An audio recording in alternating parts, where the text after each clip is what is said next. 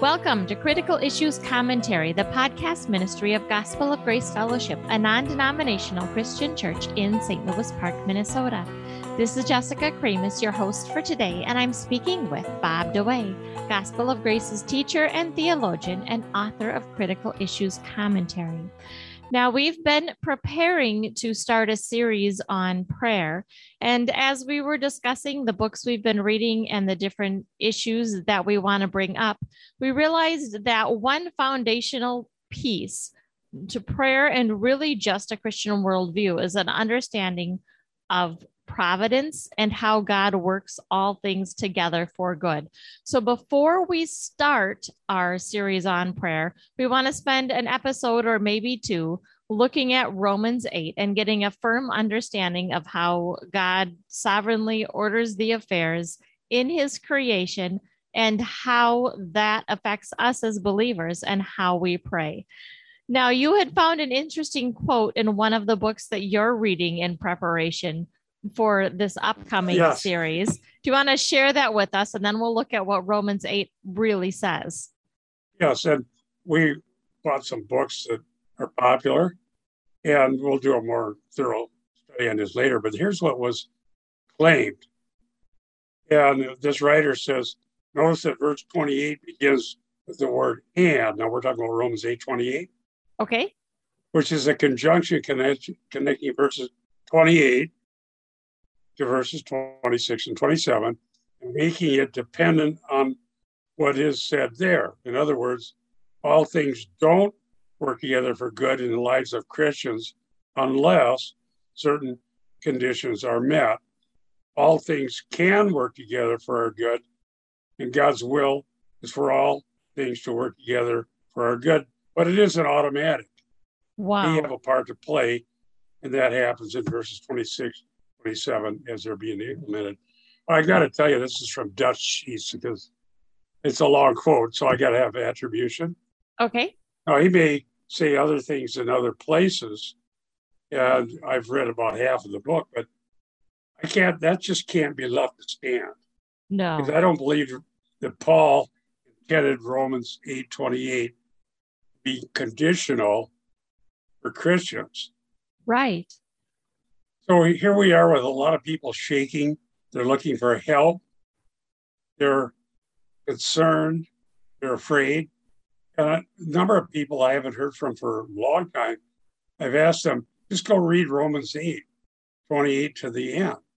Okay. Then after making that statement to people, then I continue reading this and here these books that are so popular are saying, well, it's contingent on us.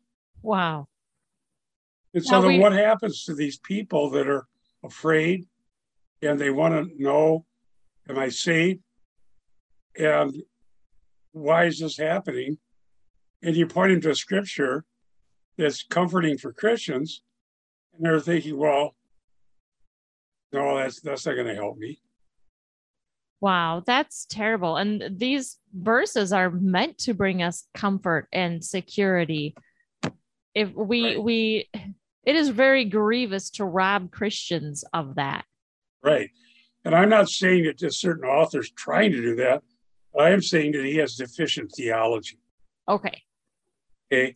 And we'll deal with mm-hmm. that more thoroughly. But for now, let's just look at Romans 8 and I'll read those verses. Okay. And then we'll start interacting with some things that people need to know. All right. Okay. So Romans 8.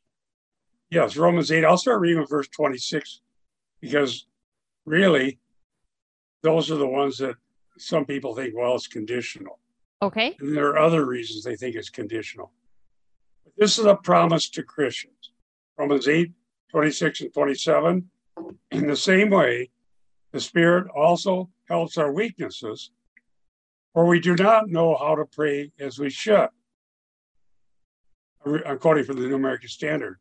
But the Spirit, that is God's Spirit, the Holy Spirit Himself, intercedes for us with groanings too deep for words. And he who searches the hearts knows what the mind of the Spirit is, because he intercedes for the saints according to the will of God. So here we have statement from the Apostle Paul that the Holy Spirit who indwells the believer and who helps us and, and carries us along. Now, there's another article I wrote called Carried by the Comforter that's about this. You can find it on our website, cicministry.org. Well, that's not really giving us a lot of comfort if we may not get it right, or we may ask wrongly, or we may not hear something we're supposed to hear. It'll only be hopeless and confusing. That's right. And that is not what Paul is intending to convey here. So I don't believe so. And what I've challenged people to do is study this and understand it and ask ourselves as we study and learn the whole counsel of God are these statements meant to comfort us and assure us that those who trust God and his promises, who know Jesus Christ, will be brought along by God and kept safe until the end. Right. And I, I think we need to look at this and, and ask ourselves are these verses about us and what we ought to do and what God expects from us? Or are these verses about God and what he has done and what he promises and what he is doing in us? I look at these and I don't see anything but the sovereignty of God. Well, that's what is intended by the author. Remember, uh, dear listeners, that correct hermeneutic that is necessary to understand the Bible is that the Bible is the very word of God. The biblical authors are inspired by the Holy Spirit. The meaning is determined by the Holy Spirit inspired authors of the scripture, not by the readers. Right. And Paul's meaning, we need to find out by reading this in context. Yes. And, and so the author I just quoted said, well, the and here means we got to go back. And now it depends on us. Right. And that is just not the case. Well, a lot of people have been taught that their entire Christian lives. And that's why there's so much fear and confusion. Okay. And I've asked people, just read this. And what is it? It doesn't comfort them because they have not been taught good theology for decades. Right. And I, it seems that it's part of just American Bible study culture to read any passage and say, okay, what does this mean to you? What do you think? as as uh, yeah, somebody we both know used to say, what do you think and how do you feel? That's, well, that's not the pertinent typical. question. The question is, what does it say? What does it mean? And how does it apply to me? Right. And that's a worthy topic of discussion.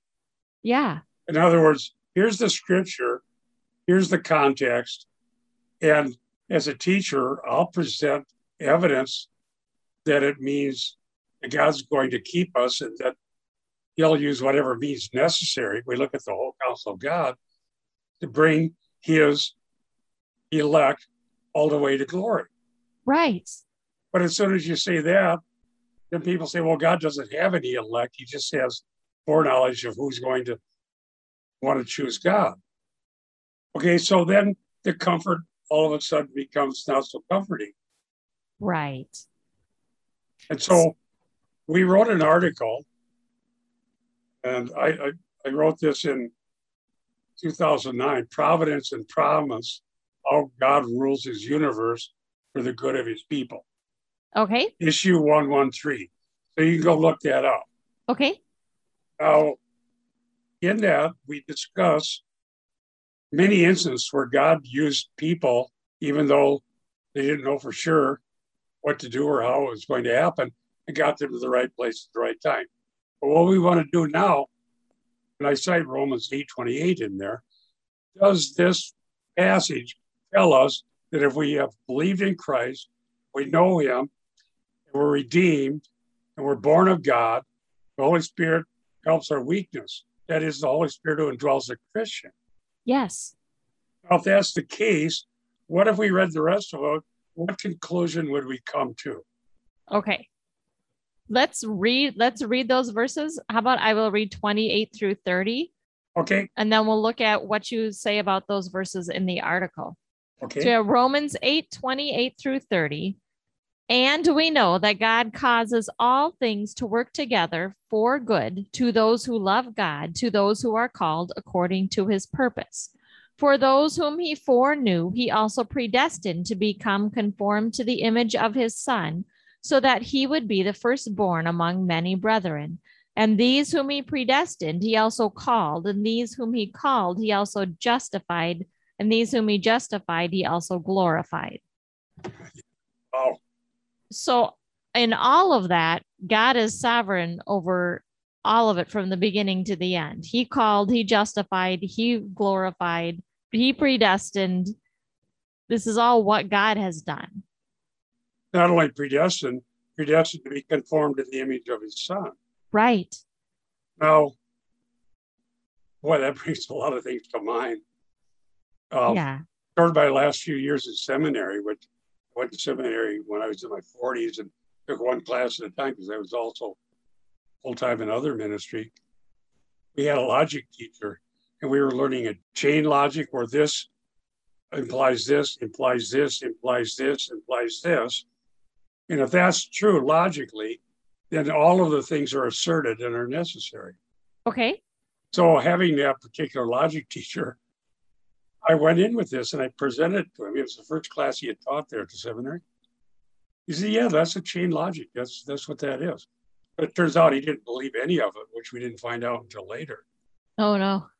Well, now the guy is actually an atheist. I cited him in my book on um, Virgin. But he knew logic, and if it's true, what he said, the guy that didn't really believe the Bible, but he knew the logic was valid. If all of this is true, and then each part of it is true as well, it isn't dependent. This, this, this, this. Okay. That blows me away. Yeah. And so, well, then here it is. Who are the ones? Let's just look back at this. We know that God causes all things. First question Are all things in this context literal, or does it mean God causes some things to work together for the good of those who love God? It has to be all things. We'll see that as we read on. And if it's all things, it's not contingent on us. Exactly.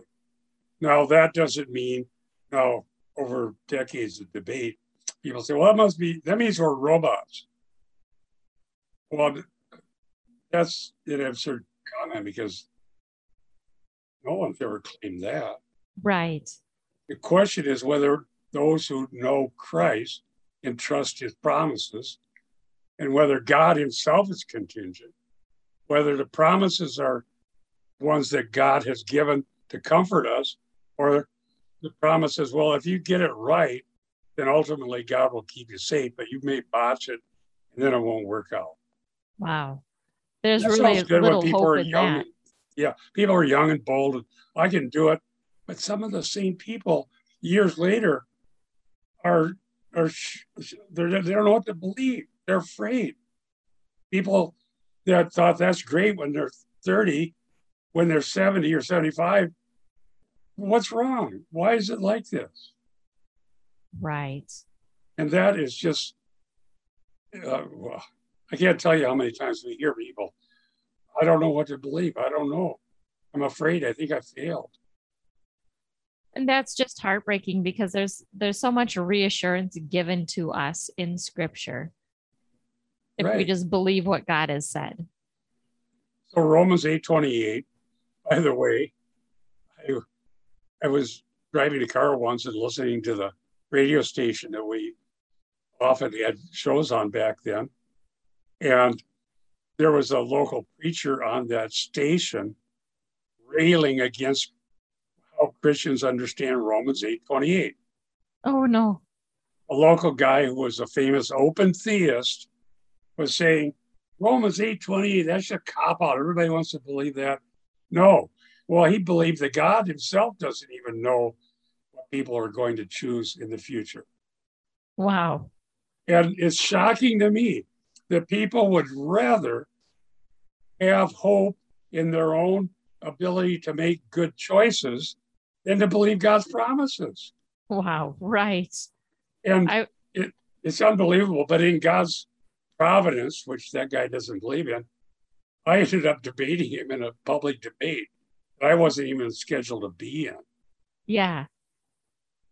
It was a gr- it oh. was a great debate too. I was there and it was a really interesting evening. It really was. And I believe that did I mention that in this article? I think I did. Yes, you do. Yes. Yeah, on page three of the PDF of issue 113, I mentioned that. Okay. And here's a thousand people that came, and questions were asked. And there were people that thought, well, if this is true, how can I have any assurance of salvation?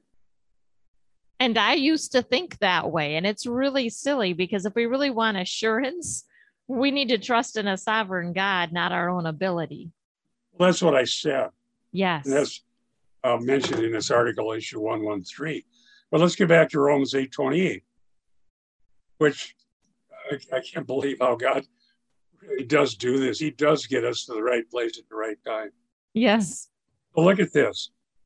Uh, we know that God causes all things to work together for good to those who love God or called according to his purpose. For only foreknew, foreknew there doesn't mean God knows we're going to make the right choice. It means that God chose to have a relationship with people who had no relationship with God from their own accord. Okay. It doesn't imply God doesn't know all things. Right. But often in the Bible, the, the range of meaning for no, uh, before you were born, I knew you, doesn't mean you were going to be born. God intended to have a relationship. Yes. Okay, so it's a relational knowing. And it also includes knowing all things that will happen. Okay. Let's read on. Um, he also he also we foreknew he also predestined become conformed to the image of his son. So it's obviously this foreknowledge is relational, not just knowing that something will happen. Yes. Although that's also part of what God knows. Now, who's predestined to become conformed to the image of his son? Believers. Now we have universalists who say, well, everybody's going to turn out that way. That's emergent. Okay. That's not what it's saying. Because not everybody is uh, has a relationship with God. Verse 29. So that he would be the firstborn among many brethren. Who are his brothers and sisters? the believers, the redeemed of God. Not the entire universe. Right. Okay. Verse 30. And these he predestined, same group. So all these things apply to everybody in the group. It's a chain argument. He also called. Now, this here has to be the effectual call, not the general call. Okay. Because Jesus said, Come unto me, all you are weary and heavy laden, I will give you rest. Well, a lot of people said, Well, we got enough rest from Sabbath keeping. Right. Matthew the 12. general call goes out to everyone. Right. The effectual call is what God does in us to give us the ability to repent and believe. I recently preached on the need to be reconciled to God. And Paul said, We implore you, be reconciled to God. That's the universal call. Right.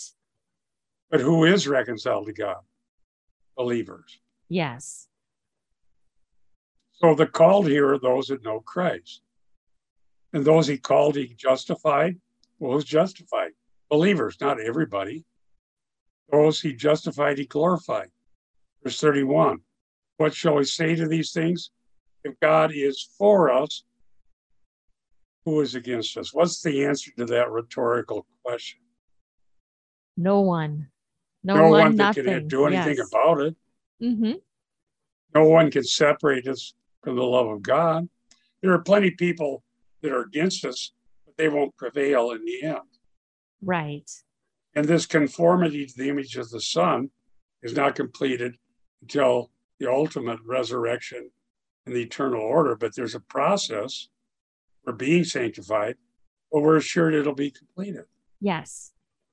So as we go on, let's look at verse 32. Let's just read this and ask ourselves whether we can take this to mean something that God promised for all believers. Okay. Going on.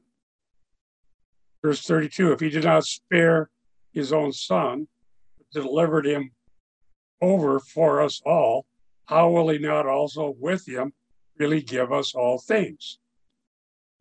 Okay. Is he going to give us all the things that he promised? Yes. Now let's read verse 33. Who will bring a charge against God's elect? God is the one who justified. Let me stop right there. Of all of the doctrines that get um, challenged and people really do not want to hear, is that God actually has elect, that they're people that He chose before the foundation of the world. Right. And people get they are. really, really upset about that. Oh, absolutely. I've lost more friends who are teaching this, and they say, "Oh, you're a Calvinist." Right. Well, I the whole package deal. We just wrote an article about creedal Calvinism, or I don't believe certain doctrines because I joined something or took an oath Yeah. or belong to a denomination. I want to understand what the Bible says. Yeah. And for a long time, I wouldn't believe that God actually elected anybody. Right. And I I fought the same thing myself. Well, that's the default position because it's too humbling to believe we don't deserve anything. Well, and I think part of it too is that's how we experience salvation. We heard the gospel, we made a decision, we prayed a prayer, our lives were changed. And so we look at the experience and build our theology on that, where it takes the word of God and believing what the word of God says to explain why we did all those things. And so the issue isn't whether or not we make a decision, we do. The what the issue that's behind that is why do some people make the decision that they do why do some you know if you look at okay let's say a billy graham crusade why do thousands of people go to the same meeting and some repent and believe and others walk away unchanged? It's not because of decisions that were were not made. It's because some people were converted and therefore made a decision to reach out in repentance and faith but their salvation, their decision, their choice, their prayer that they prayed, whatever it was they did, that was a response to having been converted. It wasn't what converted them. Well, the obvious fact is that how many people sign decision cards and then go off and never serve Christ? Right. The decision card can't save you. The Right. sinner's prayer can't save you. The altar call can't save you. Yet, some people who did those things were saved, but it wasn't that wasn't the means that saved them. The way we find that out is by just preaching the whole counsel of God. Yes. You know, people are willing, even in churches, to be Bereans and search, hmm they have a hunger for a tru- the truth and they'll grow. Right. But it's so hard for American evangelicals. I don't know everything about what cultures exist in the various countries around the world, other than what I've hear, hearing from any contact us. But the idea that, hey, I can pull myself up by my own bootstraps and it's, it's prevalent. And I was converted supernaturally, but it was decades before I realized, you know, I would never have done that had God not sovereignly intervened. Right. And the experience of conversion is real. But our default position is to think, well, I finally made a decision. But the data in the Bible doesn't show us that. Was Abraham or Abram in Ur of the Chaldees looking for a new religion? No. And, and it says Abraham believed God and it was accounted to him as righteousness. Yahweh appeared to Abram before Abram believed. Right. Was Paul on the road to Damascus looking for saving faith and trying to fill the. God shaped hole in his heart? Well, actually, someone who was very upset. In fact, some people that we've known over the years won't go to any church because they can't find a good, solid Bible believing, teaching church that won't refute the idea that God ever elected anyone. Right. And so, even someone like John MacArthur, who teaches election, they don't like that either. Yeah.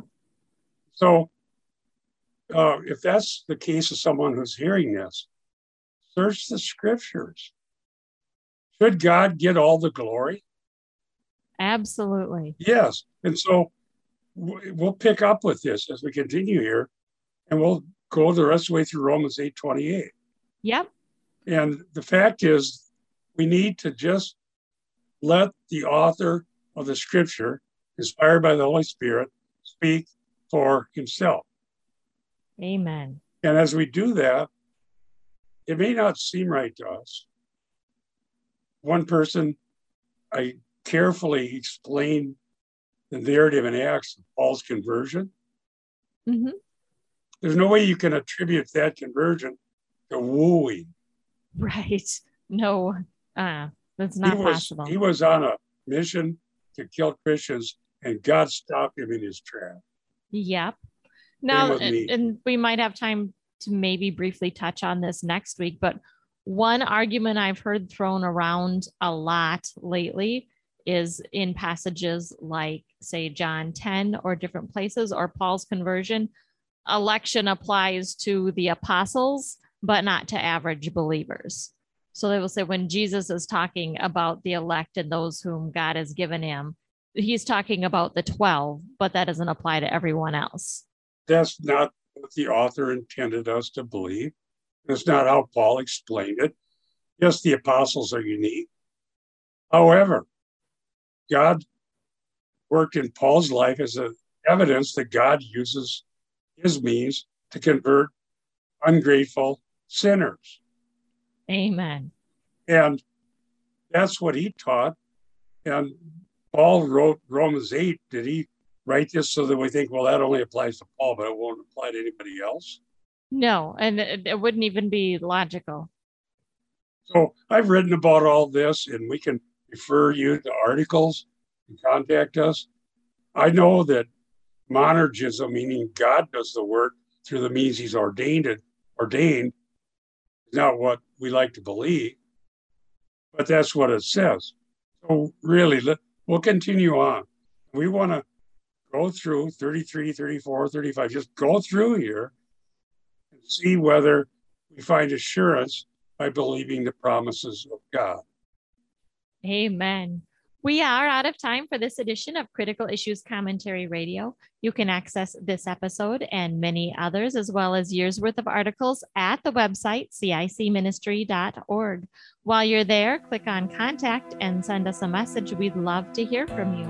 We want to encourage you all to stand firm in one spirit with one mind and strive together for the faith of the gospel. For Critical Issues Commentary, this is Jessica Kramasz. Waiting. We'll see you next week.